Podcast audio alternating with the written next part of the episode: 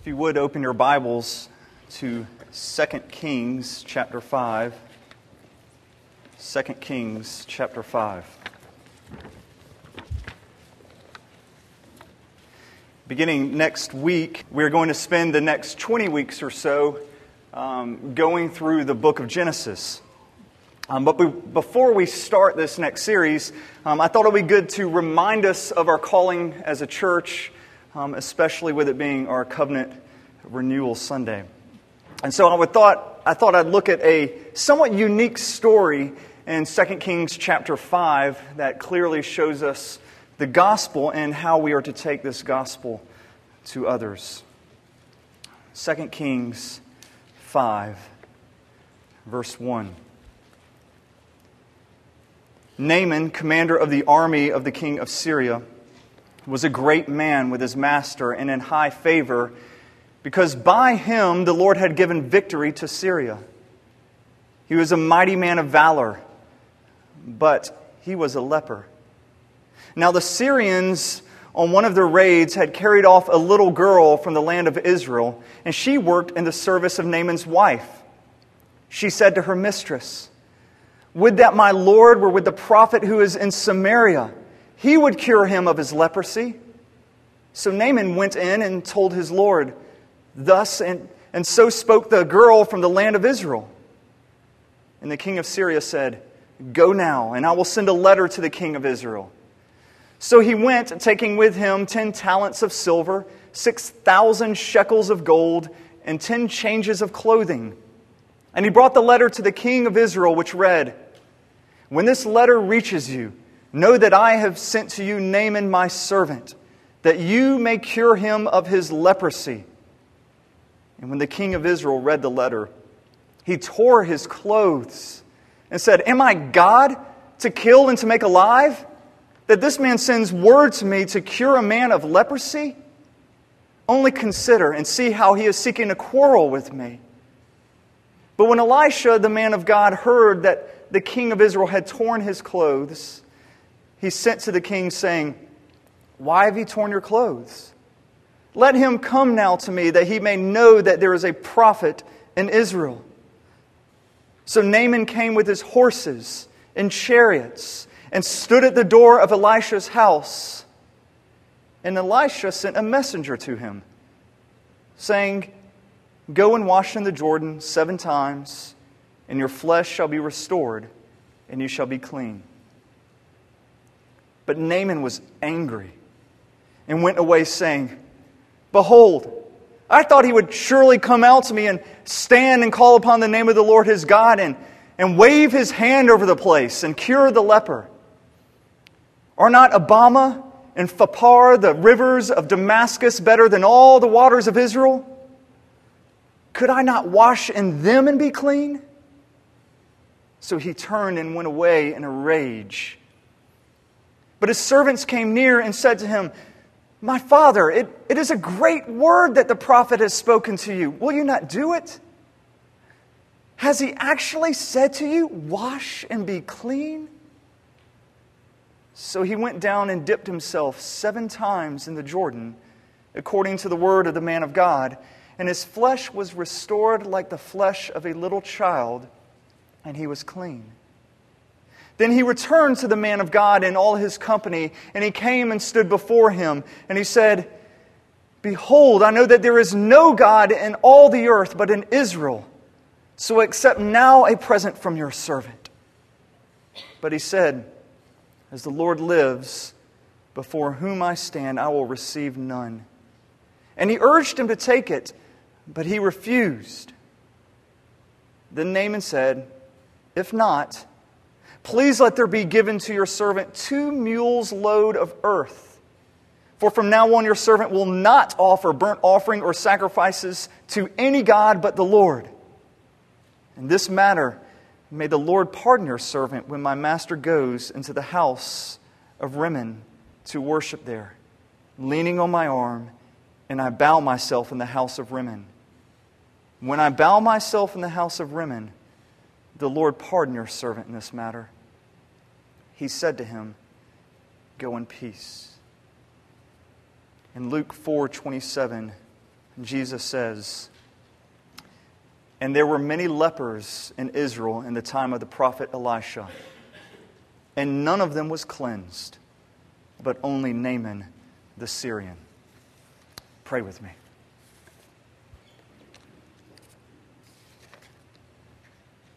Lord, I'm aware that I will fail in preaching this. This, your word is too glorious. There, there is so many deep truths, life changing truths there that no, no man can communicate that. So, God, we are in desperate need of your Spirit to, to take these feeble words, to make them clear, to drive them into our hearts. So, God, right now, I pray that my words would fall to the ground and blow away. But, Lord, may your words remain and may they hit their mark. We pray this in the strong name of Jesus. Amen. The story begins with a man named Naaman, who was a general or a prime minister of Syria. Syria was the dominant power of the day.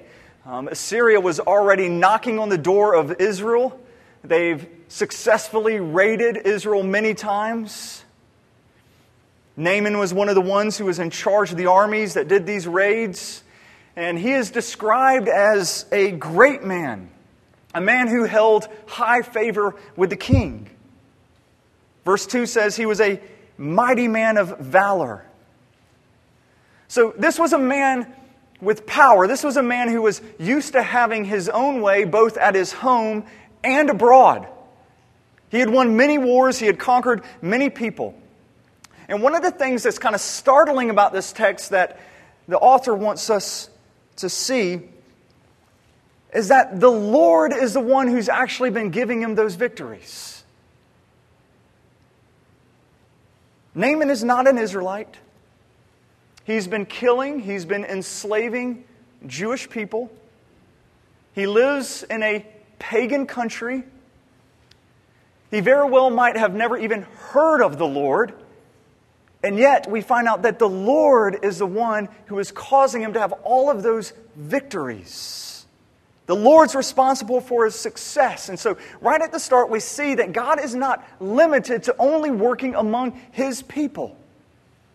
He's the sovereign Lord over all of the nations.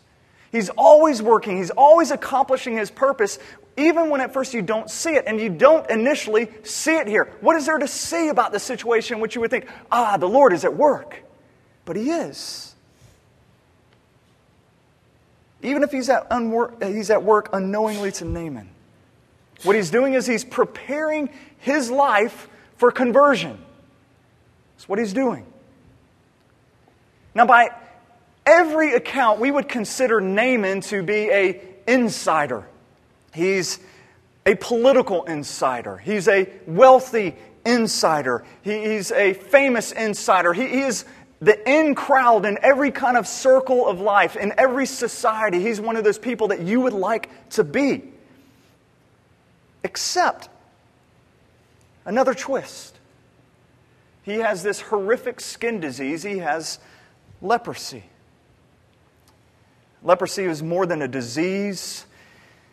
It's considered a sign of uncleanliness. He would have been seen as unclean. To have any kind of skin disease made you an outcast in society. And although Naaman's disease probably hasn't been full blown, hasn't come out in all of its fury, because he's still working for the king and he would not have been allowed to have that, he knows his days are numbered. He knows it's only going to get worse. He knows eventually life as he knows it is going to be over. He will lose his job. He will, he will lose his high standing in society. All of that will be gone in a matter of time. And so, despite all of his achievements, all of his valor, all of his wealth, all of his fame, he is an outcast. But remember, God is at work, working in his life even though he doesn't see it. Working in his house at this time is a servant girl who was taken in one of the raids of Israel. Likely, this girl, her parents have been slaughtered, likely. She has been kidnapped, taken to this foreign country in Syria. She's away from the culture she knows and loves, and now she's actually serving the commander of the army that would lead the raids that ripped her from her life. And so you would expect that when she sees Naaman covered up in leprosy, she is thinking, Yes, justice. Finally, I hope he burns in hell. I mean, you would think that's what she would be thinking. But then you find another twist. This story is full of so many surprises. Her attitude is completely different. Even though all that has happened to her, she shows grace. And she says, Go, go to Samaria. There's a prophet there. Certainly he will heal you. And, and I don't know about you, but just in reading this text, I find it terribly convicting. Um, perhaps at work, if somebody else takes credit for a project you did, immediately do you, do you just think, wow, I hope that goes really well for that person? Or are you just thinking, ah? Are you just hoping for that person's demise? And you tell yourself, well, I'm just wanting justice. You're not wanting justice, you're wanting revenge. That's what you want. If some other parent some other mom, you know, or dad comes up to me and criticizes my parenting technique. Um, I rejoice when their child has a tantrum. I try to secretly rejoice quietly, but you will probably see a smirk. I, I don't say, oh, that's just bad. I, I wonder if there's anything I could do to help. I don't think that way. Grace hasn't so permeated my life yet. When, when we are wronged, we rejoice in the downfall of others, those who have wronged us. And it's not because of justice, we want revenge. We want to be proven right. We want glory for us. And when that happens, we need to look in the mirror and realize we are no different than them. They want glory, just like we want glory. Their hearts are evil, just like ours are. But if we've received grace, if we realize that every good gift we have is from the Lord, every good gift, that we've never done anything to deserve those good gifts, then we can never exalt ourselves over anyone, even those who hurt us.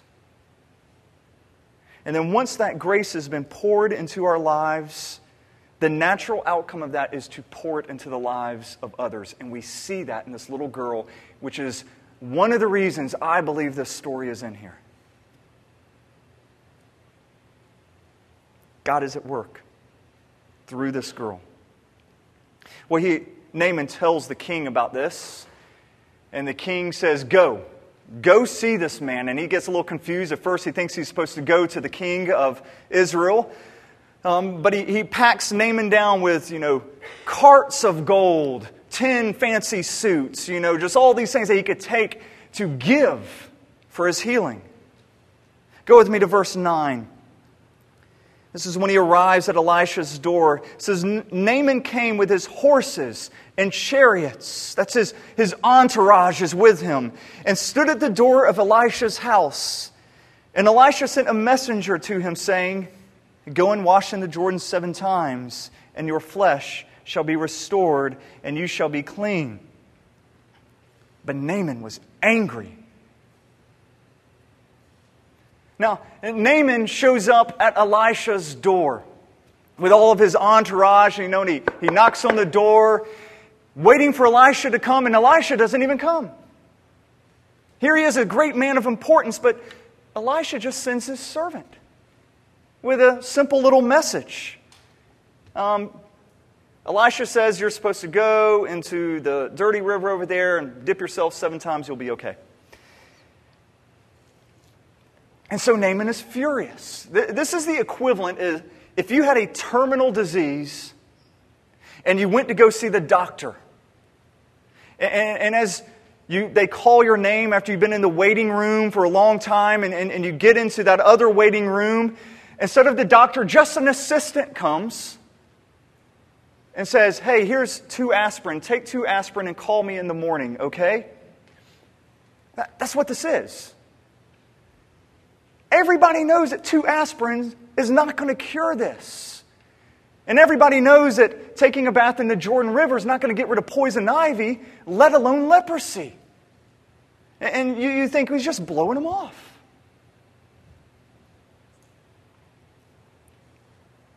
So Naaman's furious. Full of pride and he goes off in a rage. And this is what's going on in this story. Naaman thought he could earn his salvation just like he has earned everything in his life. He wanted to get his salvation just like he got his status. He wanted to work for it. He, wanted, he was willing to pay a tremendous price for it. He had carts load of money. He had all those new suits. He was, he was ready to do great tasks. I mean, he understands how these things work. When, when you want something great, you have to give something great. But now his entire world is crashing in because he's realizing that everything that he has to offer is worthless.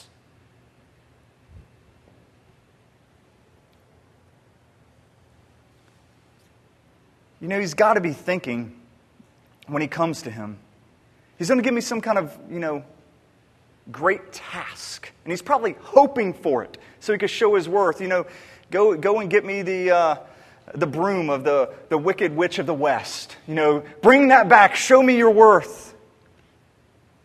Or like Hercules, capture the Cretan bull or kill the nine headed Hydra. Do something like that. Show, prove your worth before I give you anything.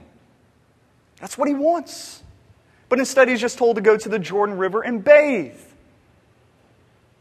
He is told to do what a prostitute could do. He is told to do what a poor, uneducated person could do. He's told to do what a coward could do.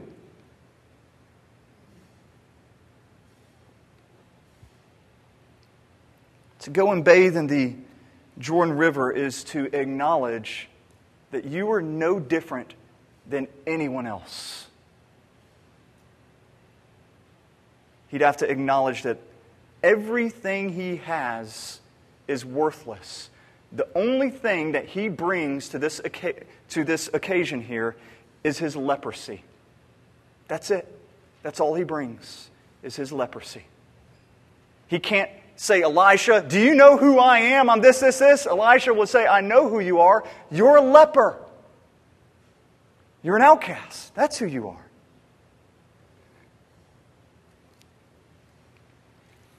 Do you know how hard it is to acknowledge that? I don't know about you, but I find it really hard to acknowledge at times that I am no better than anyone else. You know, every time you look down on somebody's sin, you look down on them. And you think that you are better, it just shows you don't understand grace. Every, every time you use the word sinner to describe others but not yourself, you know, look at that sinner. Whenever you say that, it means you don't understand grace. You're making the same mistake as Naaman. Every time, you know, you crack a Bill Clinton joke, you know, as if, look, Bill Clinton, you know, sinner, not like me. Every time on the news there's some celebrity or some politician who's fallen and you can mock that, as if you are somehow up on a pedestal and they're somehow down there. You don't understand grace. It hasn't permeated you. Every time you see that, you should say, I am no different. No different. Nobody is on a pedestal before the cross. All of us are humble. All of us are sinners before Him. That's what God is teaching Naaman here. It doesn't matter if you've gone to church your whole life and done every good moral deed. You're saved by grace. It doesn't matter if you're a pimp, you know, that lives about a quarter mile that way. You're going to be saved by grace.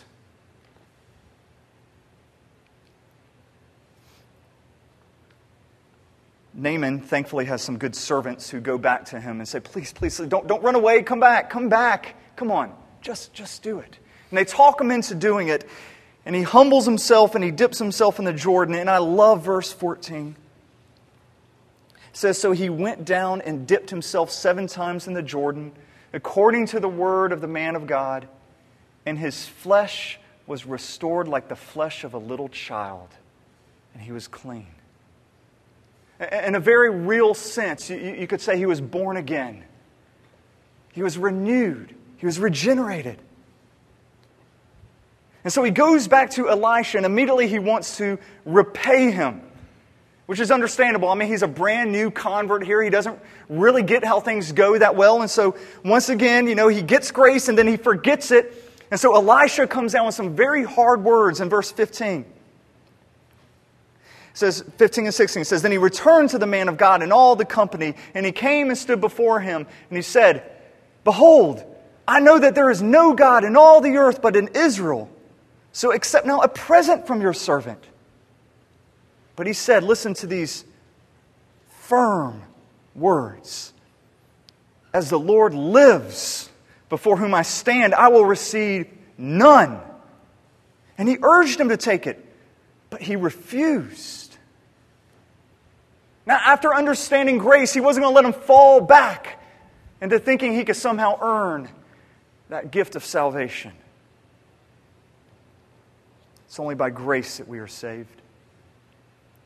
Now, I've listened to a number of sermons on this text, and it's interesting. Most sermons end there and then pick up later around verse 20 and do a, a separate sermon, usually on greed, because this Elisha's servant comes back and says, You know, actually, Elisha changed his mind. Give me the money. You know, it's all about greed. And, and so, usually, there's this middle part here that's been left out. I didn't find a single sermon that dealt with this, this little left, left out part here, verses 17 through 19. Uh, let's look at this. Because I, I think it's a tragedy that this is left out, because what's here is tremendous. Then Naaman said, if not, please let there be given to your servant two mules' load of earth. For from now on, your servant will not offer burnt offerings or sacrifice to any God but the Lord. In this matter, may the Lord pardon your servant. When my master goes into the house of Rimmon to worship there, leaning on my arm, leaning on my arm just means I'm his right hand man, and I bow myself in the house of Rimmon when I bow myself in the house of Rimmon, the Lord pardon your servant in this matter. And he said to him, Go in peace. All right. What the heck is going on here? I mean, it's just, it's bizarre. You see why some people skip over it. Now, Naaman, why is he asking for two mule loads of earth to be taken back home? And what is this about him now going to a pagan worship service and bowing down right after he's just been converted? There's, there's a lot of questions here. The, the problem for Naaman is this he's the right hand man of the king, he's the prime minister of Syria. And part of his duties are to accompany the king into pagan worship. It's part of his duties to bow yourself in the house of Rimmon. And so Naaman's thinking, well, what do I do? I mean, his options are this I, I, can, I guess, quit my job, just stay here. I'll, you know, I'll go in hiding with you guys. I'll, that way I'll have a community of faith. You know, I could go to corporate worship services. I can learn more about the Bible. I can, I can just be with you guys in my little holy huddle here. Or I could go back to my old job and it's going to get really, really awkward. He decides to go back to his job, realizing that he's going to be put in a tough spot. Because he's going to be now put in a place where there's no community of faith, there's no public worship, there's no public prayers. All that's around him is pagan idolatry. And beyond all of this, now he has to go into the temple with the king who's going to bow down to Rimmon. And when Elisha hears this, here, here's the astounding thing Elisha does not say, Don't do it. You, you, that's a mistake. You can't do it. What he says is, Go in peace. He says, Shalom. Go in shalom. And I've read several commentaries that have tried to really soften Elisha's words here, say that Elisha is being non committal. The problem is, everywhere else in Scripture that you see, go in peace or shalom, it's very committal. It's acknowledging a covenant relationship with the other person, with the Lord. And it's saying, the Lord bless you. May the Lord keep you. May, may the Lord, you know, go with you. Shalom. There's nothing that's vague about this. But it does raise a number of questions. How in the world can Elisha possibly bless him? Why is it that he wants to go back?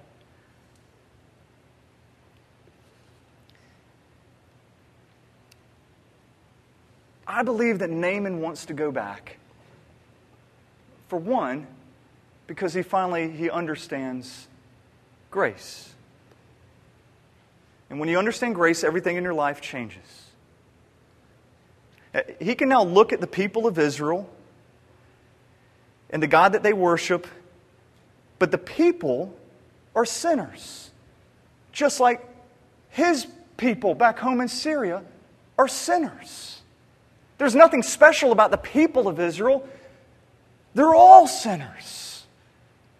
And so it's not like he's staying with this, this special people. No, everybody's on the same ground before the Lord. I think he understands that. And then I think once he's been given grace, your natural desire is to go and share grace. Um, when Naaman asked for this bizarre request, two mule loads of dirt, now, what he's doing um, He's actually bringing back with him a way to share the gospel. That's what he's doing. He's bringing back with him a way to share the gospel. Um, he's going to use that dirt, he's going to build himself an altar. Um, in, that day, especially in Syria, people thought that gods were tied to the earth.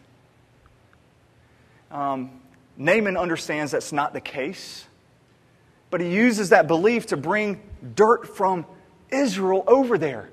And so when he kneels on this dirt, when he offers sacrifices on this altar that's built with this two mule loads of dirt, people will know he's not sacrificing to their gods, which he said, I will not do. He is sacrificing and offer praise and prayer to this God of Israel. And so he's bringing in a way that he can uh, effectively share his faith. It is not a perfect way, but it's a way. I bet that this is a situation that many of you can identify with, which is one of the reasons I love that this is here. How many of you are in a work environment that is hostile to the gospel? How, how, many of you are in a work environment in which there is a lot of people sacrificing to idols? You know, how many of you medical students or doctors know people who, who make sacrifices to the idol of greed and to money? That's what they're there for. How many of you accountants, lawyers, investors, same idol, money? That's what they're doing. That's, that's what they're living their life for, is that. It's a pagan environment. What are you going to do? Are you going to retreat? Or are you going to just say, well, pagan profession, you know, can't be a lawyer. I can't be an accountant. I can't do that. I, have got to, to somehow, you know, only work at a homeless shelter. That's safe, isn't it? What are we supposed to do as Christians? I think from this story and from many others, we're supposed to go into those environments and be salt and light. We find Jesus saying that in Matthew chapter 5 when he tells his disciples that they were the salt of the earth. And he's not saying that you're the spice of life, you keep, you keep things interesting. He's not saying anything like that. What he is saying is you act as a preservative. You go to places that will rot, unless you are present. And you so work yourself into their lives, into that job, into that culture as salt that you keep it from decaying, that you keep it from rotting. Is it easy? No. Does it put you in some gray areas? Yes, it does. But that's what we're called to do. And that's a hard calling because it's really easy to just withdraw. Naaman could have just withdrawn and said, No, I'm just going to stay here with you guys, get my holy huddle. Or he could have just gone back and fully assimilated and said, No, I'm just going to give myself back to my old culture. And both of those are easy and both of those are wrong. Instead, he says, I'm going to keep my job, keep that influence, somehow creatively try to find a way to work redemption in it, somehow try to bring the gospel in there. Is it awkward? Yeah. Is it going to be hard? Yeah. And Elisha says, Go in peace, which is the same words that Jeremiah says to the exiles in a similar situation when he says, Seek the welfare of the city or seek the shalom of the city. Don't stay in your holy huddles. How do we do this? How, how do we practically find a way to let people know that we're worshiping a different God? Um, I think one of the ways is you have to realize in every business or in every home, in every pagan business and home, where there's idolatry, you have to realize every idol demands a sacrifice. Everyone. And so if the idol is money, often there's going to be the sacrifice of your family, the sacrifice of your marriage. That's a sacrifice. Don't make those sacrifices. Don't do it. If power or position are the idols in your workplace, often the sacrifice is going to be your morality, your ethics. Sacrifice those things so you could get the power, so you could get the position. Don't make those sacrifices. If your children are your idols, you might have to sacrifice your marriage. Don't make those sacrifices. Don't bow down to those idols. Ask God through His Spirit to show you how you can redeem your profession, you can redeem your household. And if you ever, uh, or if you never feel in your life that you're being in a gray area, if you never feel that you're like caught between a rock and a hard place in a gray area, it's likely because you have completely withdrawn from the world or you've completely assimilated and you are not fulfilling your calling as the church and as salt and light. You've got to work yourself into areas that will rot without you. And my desire for us as a church is that we would see this and that we would go with the shalom, with the blessing of God into those places. That we would seek the shalom of our neighbors, we would seek the shalom of our coworkers, we would seek the shalom of our family and our city. This can only be done when we begin to understand grace more and more in the natural outflow of that as that it goes out into others. Let me pray that for us right now.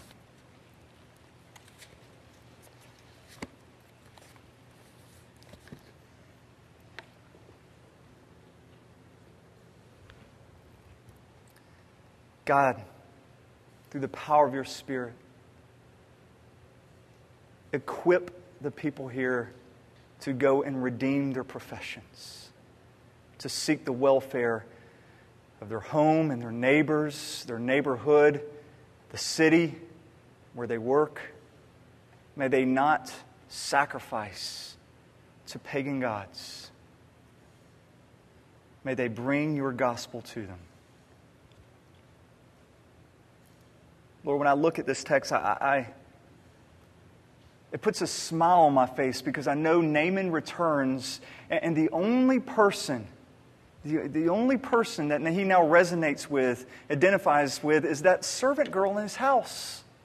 And now you have this powerless little servant girl, and you have one of the most powerful men in Syria, and they are brothers and sisters, saved by grace. That's their community. And together they can be salt and light where they're at.